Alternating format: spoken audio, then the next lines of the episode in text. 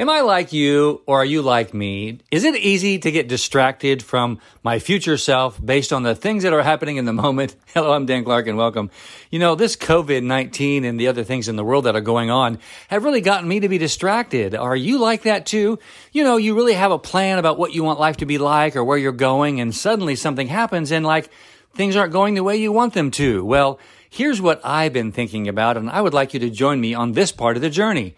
How about our future self or even our future has nothing to do with what happens to us. It has more to do with how we approach it. Like, I love not being judgmental. I love being kind and connecting with others. I love being my real self and being fully present. So no matter what happens in my future, I'm always going to be those things. So it's not about what happens or what is happening. It's about how I present myself and show up with every single circumstance. Today, enjoy your day. Show up fully. Be present. Be non judgmental and allow yourself the freedom to love those that are around you. I love you. I'm Dan Clark.